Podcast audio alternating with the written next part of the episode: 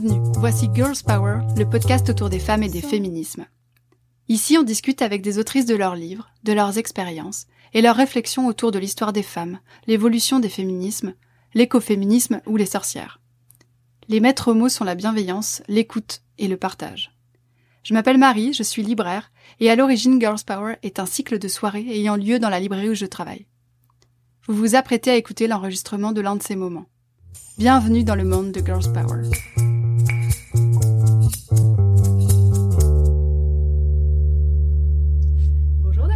Ben bonjour. Bienvenue au comptoir des mots. Merci. On te découvre, enfin en tout cas moi je te découvre là euh, grâce à ton livre euh, Maquillé, essai sur le monde et ses phares, qui vient d'être publié par les éditions Grasset. C'est un livre euh, qui est dense, qui est très riche.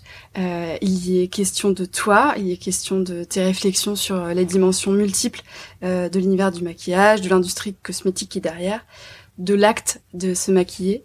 Euh, qui peut être une injonction ou au contraire un, un acte émancipateur, euh, de Roland Barthes, de Ferdinand de Saussure, aussi bien que de Kylie Jenner. Euh, ça j'aime bien déjà quand on mélange un petit peu tout. Je trouve que c'est c'est une vraie richesse, en tout cas dans, dans ton livre, c'est une vraie richesse. Mhm. Je voulais commencer un peu par euh, sur le maquillage. Euh, depuis quand est-ce qu'on se maquille? Ben donc euh, c'est sûr que le maquillage tel qu'on le connaît aujourd'hui, ça date de pas si longtemps que ça en fait, de Hollywood, euh, le cinéma américain. Mais ça fait vraiment longtemps qu'on se maquille et puis pas toujours pour les mêmes raisons qu'on le fait aujourd'hui. Euh, donc euh, il y a les pharaons. Ben je veux dire euh, aller dans l'Égypte, on se maquillait par exemple euh, euh, pour des raisons religieuses. Euh, on s'est maquillé euh, très très tôt dans l'histoire, Euh, comme j'en parle un peu dans Maquillé là, euh, pour des rituels. Donc on s'est marqué le corps avec de la terre pour se transformer, pour jouer des rôles, pour euh, parler aux esprits, aux morts. Donc euh, c'était plus une question de rentrer en contact avec euh, une autre dimension. Euh, donc depuis la nuit des temps, Hmm. ouais. Mais plus une dimension religieuse que politique finalement. Je, je pense à ça quand tu parles des pharaons. Ben politique aussi parce que ça peut être aussi un marqueur social. euh, donc euh, les gens qui là je je suis pas une historienne du maquillage là, puis je l'ai lu quelque part puis je l'ai oublié, mais euh, les pharaons se maquillaient euh, pour ressembler à un dieu en particulier, mais aussi pour marquer euh, la classe sociale. Donc euh, Et toi, quel est ton rapport euh, au maquillage Mais c'est ça, c'est un, rapport qui est comme complexe, contradictoire, puis je pense que c'est ça que j'explore dans mon livre. Euh, mais en tant que poète, en l'écrivant, en fait, j'avais pas vraiment prévu, mais je, je me rends compte qu'il y a quand même un parallèle à tirer entre l'écriture pour moi, puis le maquillage. Euh, surtout, en fait, dans le livre, je l'ai, je l'ai réalisé en l'écrivant, mais je travaille beaucoup avec les images euh, dans mon travail poétique. Puis c'est quelque chose qui est, euh, qui est comme vraiment lié aux images, le maquillage aussi, là, les couleurs et tout ça. Puis même au niveau des critiques qu'on a pu faire sur le maquillage, ben on retrouve le même genre de critiques euh, par rapport à, aux écrits des femmes. Euh, puis même euh, par rapport à mon propre travail. Donc, euh, je, ben, je peux donner un exemple Ouais. euh, particulier.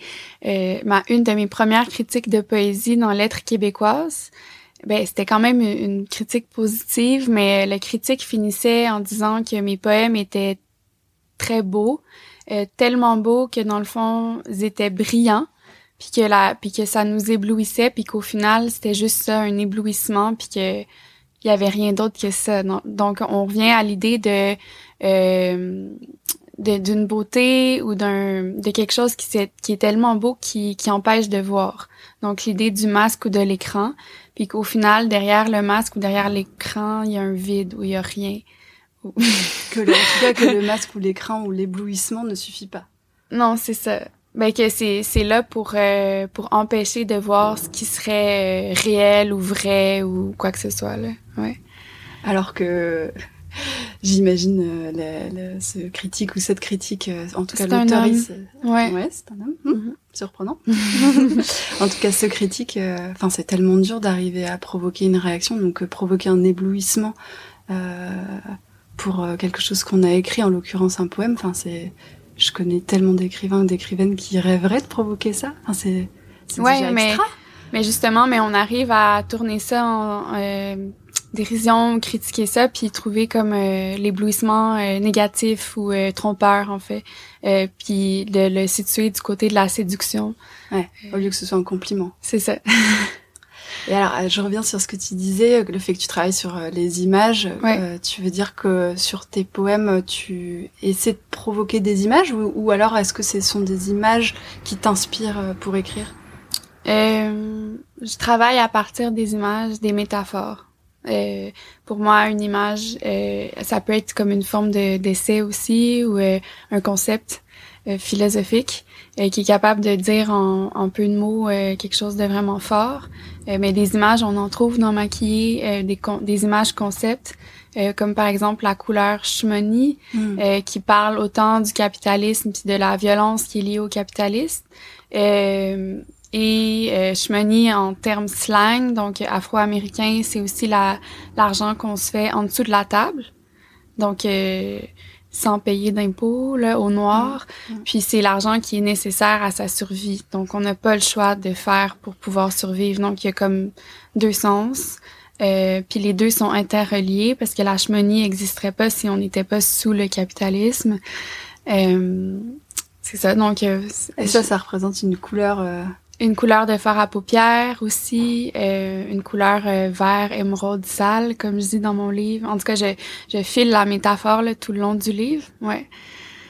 Mais, mais pour poursuivre là, sur mon rapport au maquillage, je l'explique aussi là, de ma d'un point de vue vraiment personnel. Dans ma vie, moi, j'ai été élevée par une mère super contrôlante euh, au niveau de mon de mon corps puis de mon apparence. D'ailleurs, je, ouais, tu racontes à plusieurs moments effectivement euh, des scènes qui sont. Ouais euh, effectivement assez marquante. Euh. Puis une, une, femme qui était aussi euh, toute puissante au niveau de sa sexualité, puis qui me laissait pas ni à moi ni à ma sœur jumelle à, à, accéder à une sexualité, puis dans le fond au statut de femme. Euh, donc pour moi, le maquillage ça a été émancipateur aussi parce que ça m'a permis de me sexualiser hmm. moi-même, puis de d'un peu de m'émanciper, puis de devenir une femme à mon propre regard. Donc il y a quelque chose d'intime aussi de personnel là-dedans. Je sais que c'est pas le cas de tout le monde, mais ça c'est mon rapport au maquillage aussi. Ouais. Justement, j'avais euh, très envie d'approfondir ça parce que c'est euh, c'est au début assez vite une question qui intervient dans ton livre, c'est euh, en quoi ça peut être émancipateur de se maquiller? Ok. Mais c'est ça, j'ai moi j'essaie quand même d'éviter de dire que le maquillage c'est bon ou c'est féministe. Ça, tu sais, je suis pas dans une perspective mm. essentialiste. Là. Euh, mais c'est sûr que tu sais si on parle d'écriture ou même d'écriture de soi, il y a une prise de, de position. Puis comme on dit, quand on écrit, on, on devient quelqu'un, on prend de l'espace, on, on, on, apparaît aux yeux de l'autre. Euh, c'est un geste qui est comme difficile à faire, là, honnêtement. Genre à chaque fois que j'écris un livre, j'ai je ressens beaucoup de honte. euh, en écrivant ou, ou après ouais, en publiant. En, en, en, publiant. Ouais. Mais euh, pas lors du processus d'écriture. Non, non parce que j'ai besoin de le faire là, sinon je le ferais pas. Euh, ouais, c'est ça. Donc il y a, mais il y a aussi comme une, une forme de naissance là. Je me donne naissance à moi-même. Je me fais exister dans le langage. Euh, il y a la même chose avec euh, le maquillage pour moi. Euh, le matin, c'est moi qui décide de, de, de, quoi je vais avoir l'air, euh, qui décide de, de, me sexualiser ou non. Euh, et puis euh, c'est un rapport aussi que j'ai avec mon propre corps. Donc je reviens à mon corps ne serait-ce que comme 15 à 20 minutes par jour dans ma salle de bain. Puis je, je, je pense pas au regard de l'autre quand je le fais. Là. Tu sais, je sais qu'il y a des filles ou des femmes ou n'importe qui, même des hommes qui se maquillent en, en pensant euh, aux autres. Mais quand moi, je suis dans ma salle de bain, devant ma glace, c'est vraiment un moment privilégié pour moi. Puis c'est un moment presque méditatif où je reviens vers moi, puis je, je me dessine un visage. Euh, J'apprécie ce moment-là autant que le moment où je me démaquille le soir. Euh, les deux sont comme liés pour moi. Mm. Euh, donc c'est ça, il y a un processus de de prise de possession de mon corps, même de, de me rendre sexuelle et sexuée. C'est vraiment important. Tu sais, je sais que on parle beaucoup dans le féminisme de, tu sais, de d'arrêter d'être un objet de désir, mm. puis de désirer. Moi, je pense que c'est important de désirer, mais mais je pense que dans le désir, il y a une objectification qui est comme incontournable. On peut pas vraiment l'éviter. Mais l'idée, ça serait peut-être que ça soit comme un, genre de dialogue entre être à la fois désirante et désirée, puis être consciente de ça, puis partager le regard, que ça soit pas un regard à sens unique, que ça soit un échange de regards. Euh, c'est quand même euh, moi moi j'ai ça me fait plaisir des fois de me de, me faire transformer en objet de désir. Mm. euh, mais tant que je reste sujet aussi de puis que j'ai la possibilité de désirer moi aussi. Euh, ouais, donc euh, là je sais pas, je je pense au maquillage euh, c'est aussi une façon mais comme je disais de revenir vers soi mais de se constituer, c'est ça, comme quelqu'un qui peut désirer aussi. Puis là, j'en parle dans les prisons, par exemple, euh, c'est vraiment dur de, de, se procurer du maquillage. Euh, puis là, il y a toutes ça de ces vidéos YouTube qu'on trouve facilement, là, vraiment facilement, de prisonnières, d'anciennes prisonnières qui montrent comment on se maquille en prison avec les moyens du bord. Donc, on peut utiliser du café instantané, par exemple, en guise de mascara, ou, euh, ben, je sais pas si vous, vous connaissez le Kool-Aid, là. Je sais que euh, non. Oui, enfin, je vois ce que c'est. La boisson. C'est ça, c'est du soda? Euh, non, c'est de la poudre, euh, de la poudre comme euh, qu'on rajoute à l'eau pour ah, euh, transformer l'eau en boisson. Ouais. Un peu comme du café instantané. C'est ça, mais il y a une couleur, il y a, y a, une texture, puis c'est, c'est sucré, puis on peut utiliser ça aussi pour se faire, comme par exemple du rouge aux joues et tout.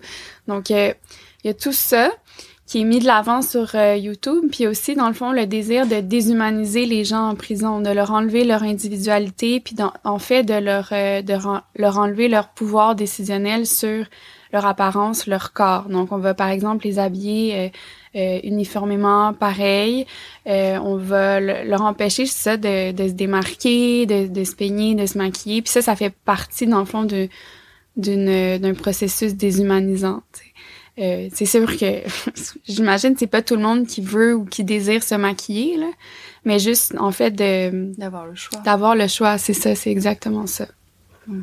C'est ça. Ouais, tu parles de la prison dans le livre, tu parles de la prison à Milan, c'est ça où le directeur. Ah ouais, ouais. Euh, Mais ça c'est un vieil article d'archives. Je sais pas à la limite si est-ce que c'est euh, une légende urbaine ou c'est vrai, tu sais. Mais je l'ai dit dans mon livre, je dis tu sais, ça pourrait être une anecdote ou une légende, je sais pas, mais c'est quand même parlant comme comme article. Parce que du coup, ce directeur euh, euh, a effectivement imposé la même euh, tenue que tout le monde. C'est ça, poche de patate, comme on dit au Québec. J'aime bien que c'est extrêmement clair. Du coup, on voit tout de suite la tenue poche de patate, c'est bon, on l'a en tête. Ben oui, puis là il raconte toutes les astuces aussi des prisonnières pour comme par exemple qui grattaient le plâtre de leurs cellules pour se farder euh, puis tout ça puis les techniques de contrôle des corps qu'il avait imposé puis ouais ouais. C'est marrant parce que ça va loin en fait quand on tire, euh, on part du maquillage euh, et on arrive aux prisons.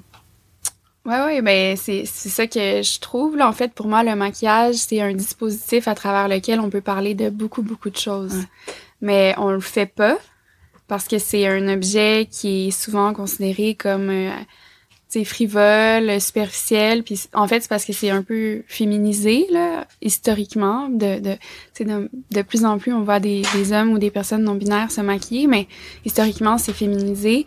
Puis il y a comme une contamination par le genre qui est fait, donc. Euh... Oui, puis comme tout ce qui est associé au féminin. Exact. On s'en fiche. Ben c'est pas intéressant. Dévalorisé. Oui, voilà. C'est ça. Euh, mais, mais non, ça touche à tellement de sujets. Ça touche à l'écologie, ça touche euh, au genre, euh, au féminisme, au racisme, euh, ben, à l'économie. Là. Mm. ça touche à tout. Ouais. justement, ce que tu parles de la... Tu écris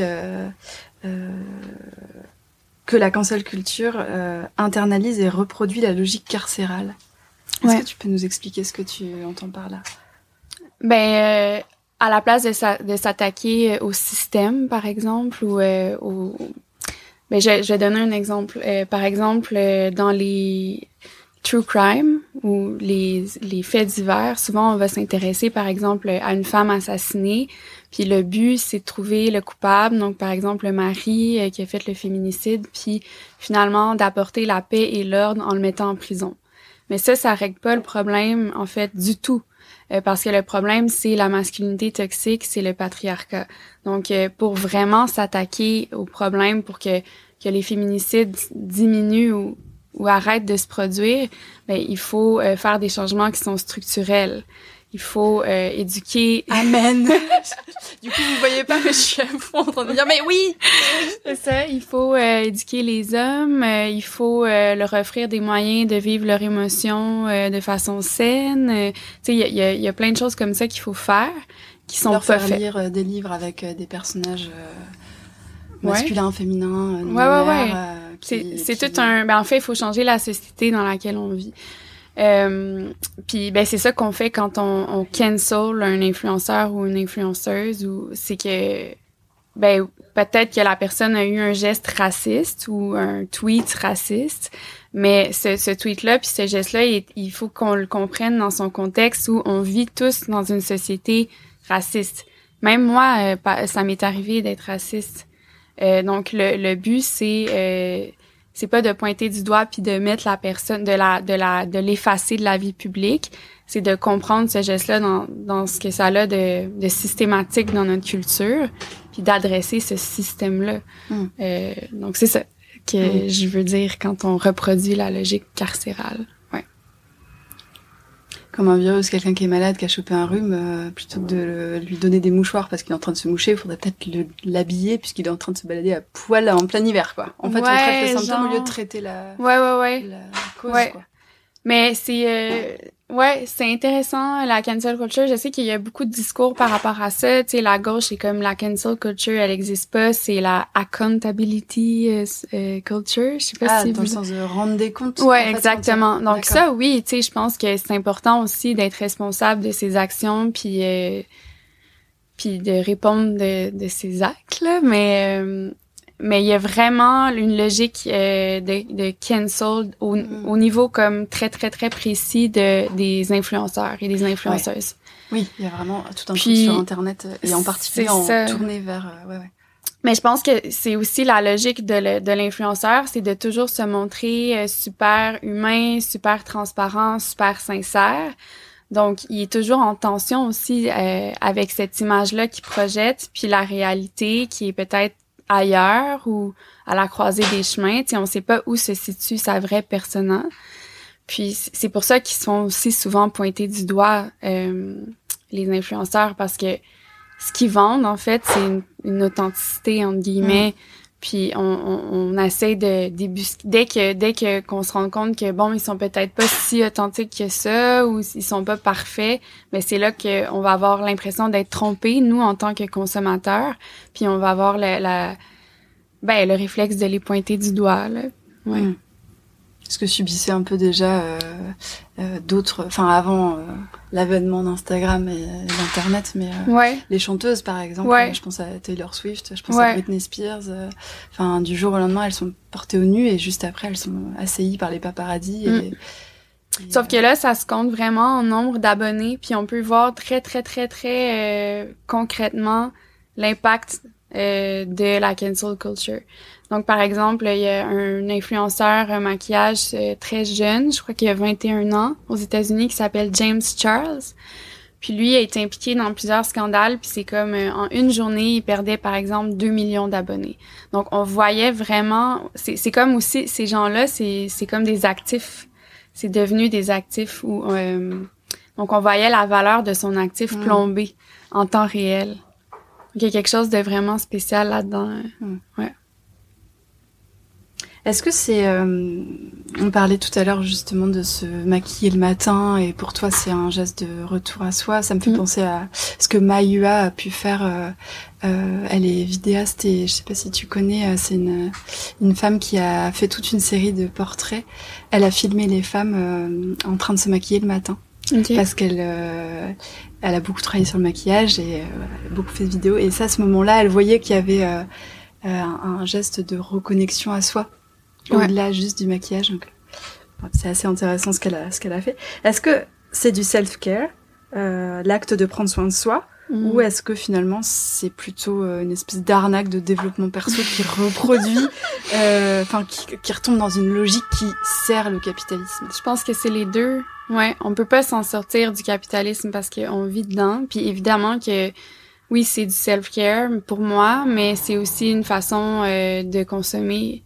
Puis c'est repris aussi, c'est récupéré par toutes les entreprises qui ont capitalisé là-dessus, le self-care puis qui nous vendent des produits, puis comme si on pouvait juste prendre soin de soi par l'intermédiaire de, de produits qu'on achèterait. Comme si c'était l'unique moyen. C'est ça, ouais. Mais euh, ben là encore là, tu sais, moi je pense que mon jeu est vraiment assumé dans mon livre, puis c'est voulu, tu sais, j'ai, j'ai une position qui est subjective, puis je veux pas parler pour tout le monde, c'est vraiment juste moi.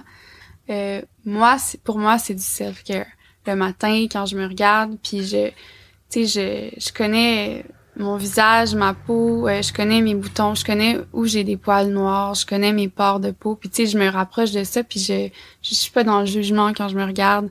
Des fois, je peux écouter euh, des podcasts, de la musique, mais j'arrête de penser. Pour moi, c'est euh, c'est un moment qui me fait du bien, mais je veux pas généraliser. Mm. c'est plate là, mais je veux pas, tu sais, je c'est comme ça. J'ai j'ai pas de réponse comme pro maquillage ou pro self-care, blablabla. le self-care, ça peut prendre toutes sortes de formes. Ça peut être euh, boire un verre d'eau le matin. Mm. ouais. Non, mais c'est intéressant de voir que ça a une... que le maquillage et l'acte a une dimension euh, multiple. Ouais, ouais, ouais. Ouais.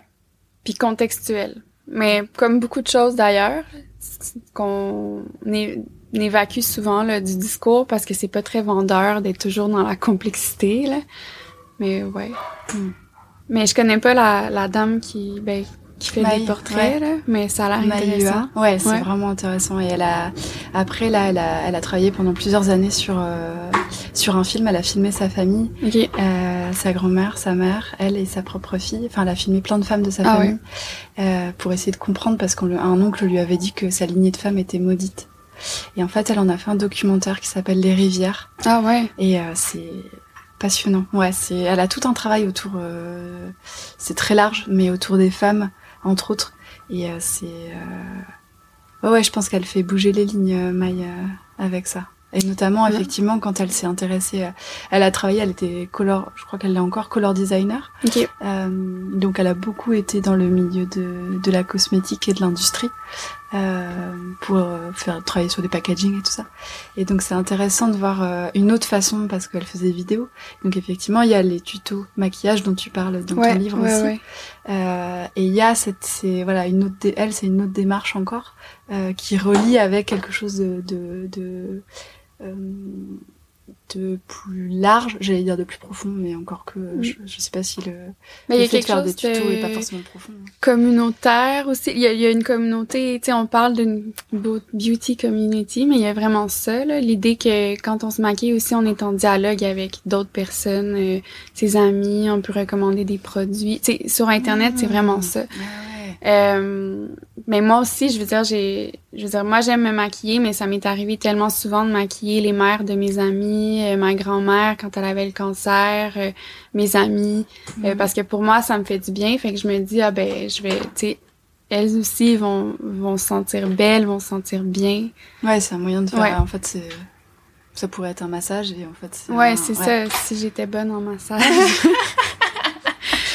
ouais. Non, mais je dis ça parce qu'on faire du bien à ses amis, à sa grand-mère qui est malade, etc. Ça, on a facilement on a d'autres images en tête. Enfin, on a des images qui nous viennent qui sont modelées mm, mm. par du capitalisme entre autres. Euh, mais effectivement, l'acte de maquiller, c'est euh, c'est le toucher, c'est le regard. Du coup, c'est de l'attention qu'on porte à l'autre. Euh... c'est super intime aussi, on s'en rend pas compte là, mais être genre à deux deux pouces de la face, ben deux centimètres deux pouces de la de la du visage de quelqu'un. C'est c'est tu sais la personne aussi est dans un état vulnérable. Elle se laisse voir mais de très très près là. Mm. ouais. Oui puis le visage c'est extrêmement intime. Ben oui. Ouais. Euh, tu décris dans ton livre une période où euh, tu prends l'exemple de Kylie Jenner qui se faisait euh, gonfler les lèvres et puis qui a cessé de le faire quelques temps après et tu écris que la fluidité identitaire euh, demeure en partie un privilège de classe, mais aussi de race. Mm-hmm. Est-ce que tu peux nous préciser Ouais. En quoi c'est un privilège de classe et de race? Ben, d'abord, je voudrais dire que Kylie Jenner, elle a dit qu'elle avait arrêté de, de, de se faire, euh, de mettre des agents de comblement dans ses lèvres, mais je pense que c'est plus qu'elle a diminué le, la quantité, là, parce que d'après moi, on en a encore. euh, ben oui, c'est ça, c'est que euh, ben surtout les Kardashian, donc Kylie Jenner appartient à cette famille-là, vont par exemple émuler beaucoup beaucoup de de de, de, de critères physiques euh, qui, ben en tout cas euh, qui sont associés par exemple aux Afro-Américains. Donc des, des, grosses hanches, une, une, silhouette en sablier, des fesses vraiment charnues, des lèvres charnues, un teint vraiment basané, euh, puis ça, c'est euh, c'est un aspect physique que, quand on est comme ça, par exemple, on, est ben en fait les, femmes noires ont été vraiment stigmatisées et très sexualisées par rapport à ça. Donc elles ont subi euh, le racisme puis le, sexisme. Euh, puis c'est pas des choses dont on peut se départir, euh, mais ces femmes-là vont euh, vont s'approprier euh, ces, attributs physiques-là, mais sans subir le stigmate. Puis euh, en, fait, en profitant de ça. Puis elle profite vraiment, euh, ben je sais pas si, vous en parlez beaucoup en France, mais elle profite beaucoup beaucoup de la culture noire.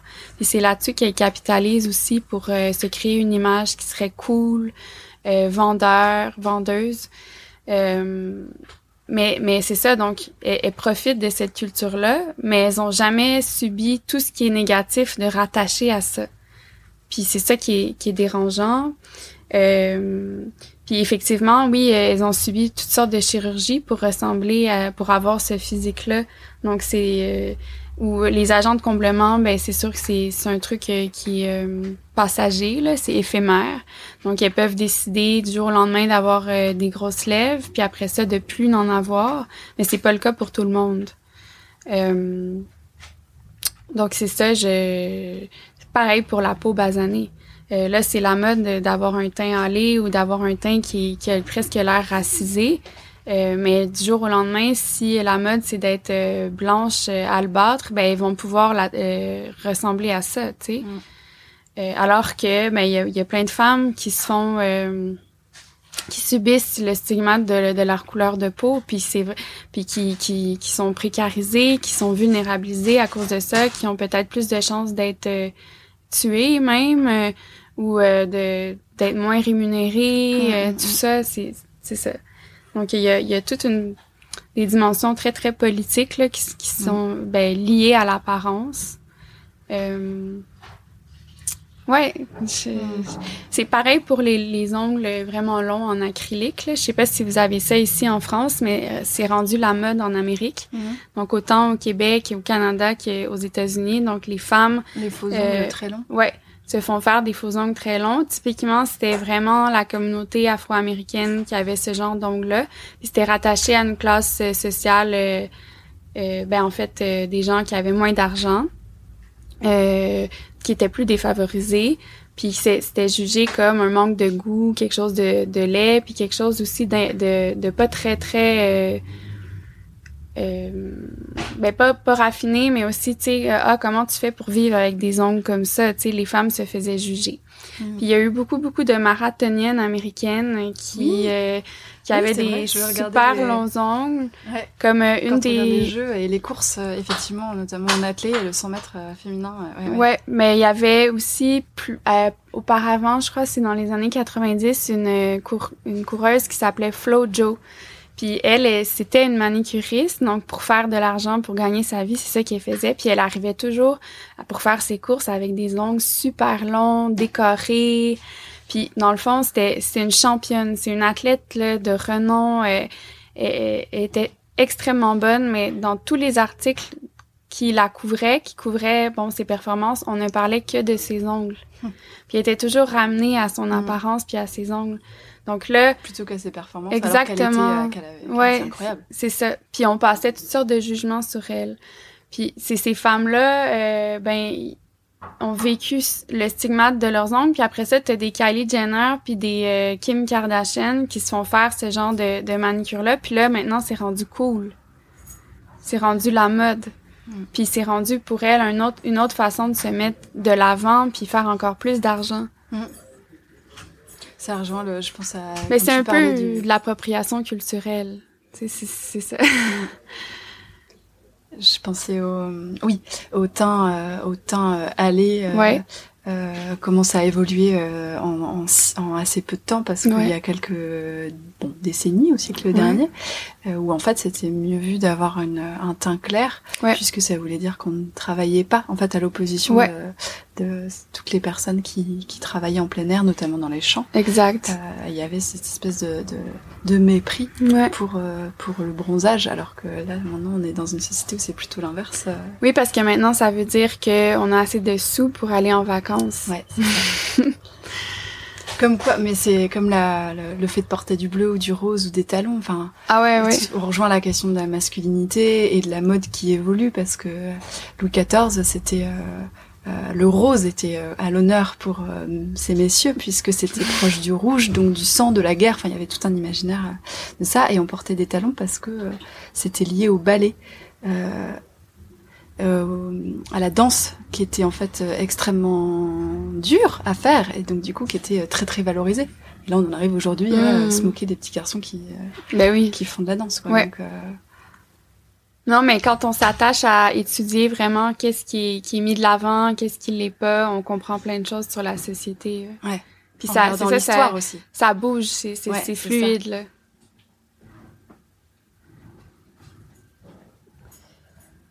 C'est quoi le lien entre, euh, entre le concept de Georges Didier Huberman sur euh, la survivance des lucioles Ah ouais. euh, et le maquillage ou, ou l'industrie du maquillage? Oh my god. euh, ben, ben, J'ai lu ça, j'ai trouvé ça passionnant. Ah ouais, ouais. du coup, Ben, bien qu'on en je, parle je un voulais parler de survivance. Ben, la survivance des lucioles, c'est euh, l'idée que, que comme même quand c'est la noirceur, quand il y a plus de lumière, il y a quand même les lucioles, donc une petite lumière qui persiste, qui est clignotante. Puis euh, c'est ça qui nous permet peut-être euh, d'espérer. Euh, le lien avec le maquillage, euh, pour moi, c'est peut-être euh, l'instant de euh, de, de ça. Ben, en fait, ce que j'explique dans mon livre, c'est que le capitalisme, ça nous détourne de notre corps, puis ça nous, en fait, on, on- notre corps, on, on se met à l'ignorer, que ce soit si on se lève super tôt à 5 heures du matin, et puis on se force à sortir du lit quand notre corps veut quand même rester au lit. On l'écoute pas. Tu veux dire toi et moi ce matin? On l'écoute pas, on, on, le- on le tait, on le brime. Notre, de notre corps, on passe notre temps à, à le, à le nier. Alors, euh, peut-être que dans ces 15 minutes-là où on se tourne vers le, notre corps pour se maquiller puis on se trouve belle, ben là, il y a comme une lucelle qui vient de clignoter. C'est ce que je veux dire. Ouais. C'est simple comme ça. Mm. Ouais. Une forme de résistance aussi. Ouais. Ouais, ouais. Euh, à, la, à un petit, à la fin de, de ton livre, tu parles des remarques que tu as pu avoir euh, parfois euh, par rapport à ton maquillage, comme quoi Ah tu ouais. te mettais trop de maquillage. Mm. Je trouvais ça intéressant parce qu'en fait, il y a- apparemment, il y a une bonne dose de maquillage à mettre. Quelle est-elle? Comment on sait?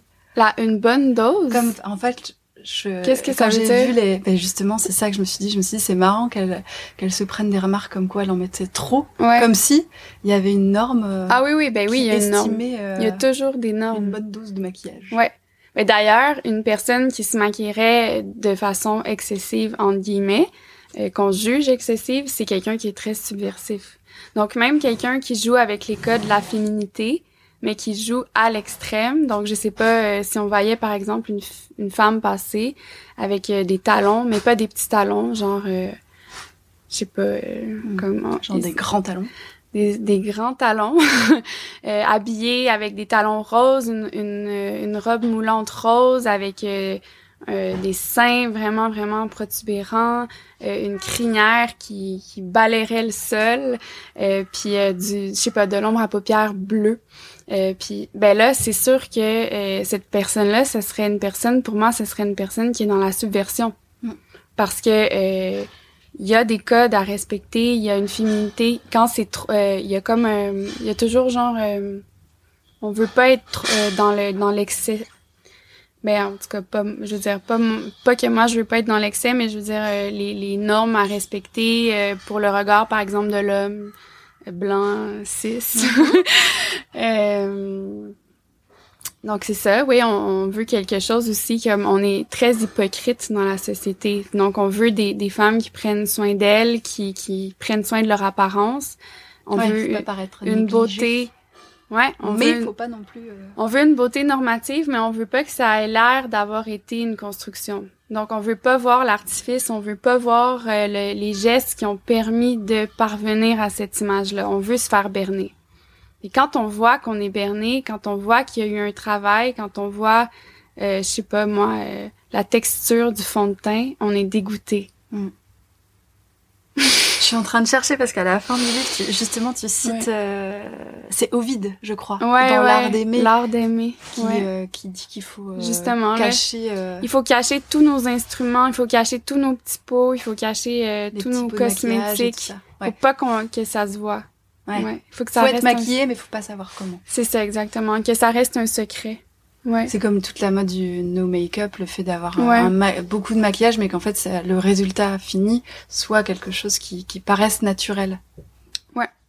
Ben l'effet aussi d'avoir l'effet bonne mine, mm. d'avoir l'air en santé. Euh, puis l'idée que la que c'est comme une beauté qui irradierait de l'intérieur vers l'extérieur. Mais ça, c'est intéressant aussi parce qu'il y a comme des échelles de valeurs. Euh, ben, plein de, de, de, couples, euh, comme par exemple femme-homme. Ben, on, on, donne plus de valeur à l'homme. Corps, intellect, on donne plus de valeur à l'intellect qu'au corps, mais euh, dans l'intérieur et l'extérieur, c'est aussi une opposition, ben, deux choses qu'on met en opposition, puis on donne plus de valeur à l'intérieur qu'à l'extérieur. Mm. Donc là, il faudrait que la beauté parte de l'intérieur puis irradie vers l'extérieur. Puis ça, c'est un peu comme le concept aussi d'être comme un super en santé. Donc si je suis en santé, c'est de l'intérieur, ben on va le voir de l'extérieur. Mais qui peut se permettre d'être en santé? Mm. En tout cas, pas les femmes qui se lèvent à 5 heures du matin pour travailler à l'usine. Ouais. Comment on fait pour assumer ces contradictions? Euh, bonne question. on vit, on est névrosé, on prend des euh, antidépresseurs. Euh, ben moi, je pense que c'est important aussi de, de regarder, tu sais, moi, quand je regarde la société, je me dis que c'est impossible de pas être contradictoire. Je pense que le paradoxe, ça fait partie, c'est comme c'est constitutif de notre société. Donc, peut-être de moins se juger, là, en fait, par rapport à ça d'accepter qu'il y a comme il y a une partie de nous qu'on a le pouvoir sur plein de choses dans notre vie, on peut faire des choix, mais en même temps, on peut pas s'enlever, on peut pas s'extraire de la société dans laquelle on vit. C'est ça serait pas mal dur en tout cas de le faire.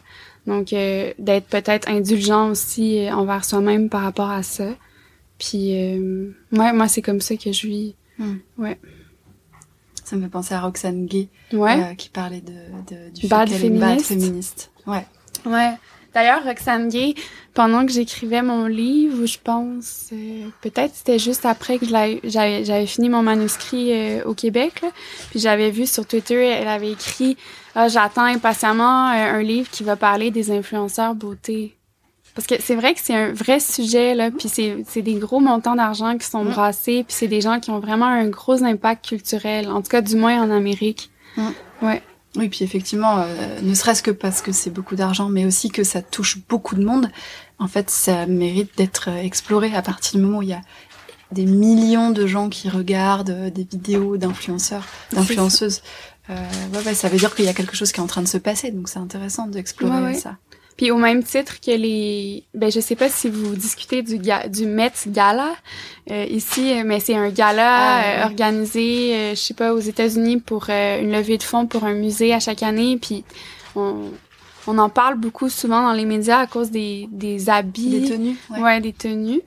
Puis là, ils ont commencé à inviter, au même titre que des vedettes de Hollywood, des influenceurs beauté. Donc, ah oui, donc ça c'est révélateur, le fait qu'il soit, il et elle soient inclus maintenant, inclus ouais, ouais, euh, ça les met au même rang. Un peu comme euh, pour les Fashion Week, les défilés, ouais. où euh, on a, il y a quelques années, les marques ont commencé à inviter des blogueurs et des blogueuses au même rang que les journalistes bah, oui, oui. historiquement. Oui, mais ils ont plus le choix de faire ça. Hmm. C'est la nouvelle réalité. Comment ça s'est passé euh, Je vais finir, là-dessus, mais du coup, tu as publié ton livre euh, au, Québec euh, avant là de, publier en France. Mm. Comment ça s'est passé la, réception de ton livre Après, comment toi tu l'as vécu la publication? Ça s'est super bien passé. Les gens étaient juste avaient aucune attente parce qu'ils s'attendaient pas du tout à lire un, essai sur le maquillage, autant les femmes que les hommes. J'ai même rencontré un gars à Québec y a comme quelques jours. Là. puis il m'a dit qu'il avait lu mon livre en, en allant chasser.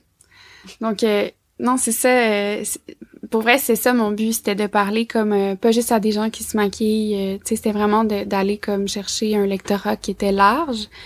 Puis je pense aussi que les gens ont aimé la forme, ou en tout cas la ma manière d'écrire qui mêle autant mon récit, ma vie, puis la pensée plus intellectuelle. Mm. Puis je pense qu'on va voir ça de plus en plus dans la littérature. On le voit déjà pas mm. mal. Puis pour moi, c'est aussi comme une démarche qui est politique parce que, hum, tu sais, on a tendance à séparer comme hum, le corps justement de l'intellect ou euh, la vie de l'art. Mais pour moi, c'est deux choses qui sont comme indissociables. Puis on, on peut pas penser euh, sans notre corps. On peut pas penser sans notre vie, sans notre expérience. Euh, donc, euh, c'est ça. C'est que pour moi, c'est logique euh, de parler euh, de ma vie en parlant de de ce que je pense. Parce que les deux les deux l'un ne va ne va pas sans l'autre mm, mm, mm. c'est ça.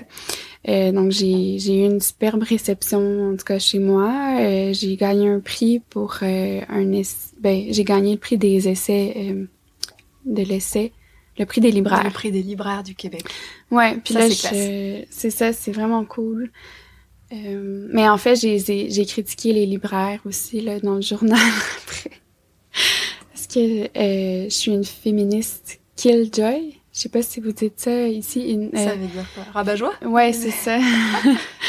Parce que je me suis rendu compte que bon, il y avait une échelle de valeur dans les prix. Là, évidemment que ah. le roman est toujours vraiment comme porté au nu. Ouais, donc puis après ça, c'est la les essais étaient en dessous, puis après c'est la poésie. Euh, au niveau comme des prix euh, mm-hmm. puis de l'argent qu'on donnait. Mm-hmm. Puis moi, je me considère comme une poète avant tout. Tu sais, je je sais pas, je je sais pas si je dirais que je suis une essayiste. Je suis une mm. poète. puis je, là, je trouvais que, tu sais, dès qu'il y a une hiérarchie de valeurs, il y a des problèmes. Puis je pense que les livres qui mélangent les genres aussi, c'est un peu comme pour pervertir cette logique-là de, mm. euh, de hiérarchie de valeurs dans les genres littéraires. Puis je pense qu'on en a besoin mm. de ça, ouais du trouble dans le genre. Du trouble dans le genre. Comme dirait Judith Butler. ouais. Oui, ça rejoint ce que nous on a évoqué il y a pas très longtemps avec euh, Déborah Lévy. Okay. Je sais pas si tu vois cette ben, je, je vois, ouais, ouais, traduite aux éditions du sous-sol, je pense. Voilà, c'est ça. en France, effectivement, c'est euh, c'est le sous-sol mm. qui l'a traduite. Et là, il y a le dernier volume de son autobiographie qui est paru il y a pas très longtemps, et elle elle elle, elle excelle dans cette espèce de mélange de passer sur la même page d'une anecdote euh, personnelle mm. et d'élargir tout de suite le spectre euh, euh, à la mythologie ou mm-hmm, au mm-hmm. patriarcat. Enfin, elle, elle, navigue sans cesse entre les deux comme toi tu le fais. Et c'est vrai que c'est dans la fiction, ça fait du bien. Ouais, ben c'est très américain comme pratique. Là. Moi, j'ai été libraire aussi longtemps, mais dans une librairie anglophone. non, incroyable.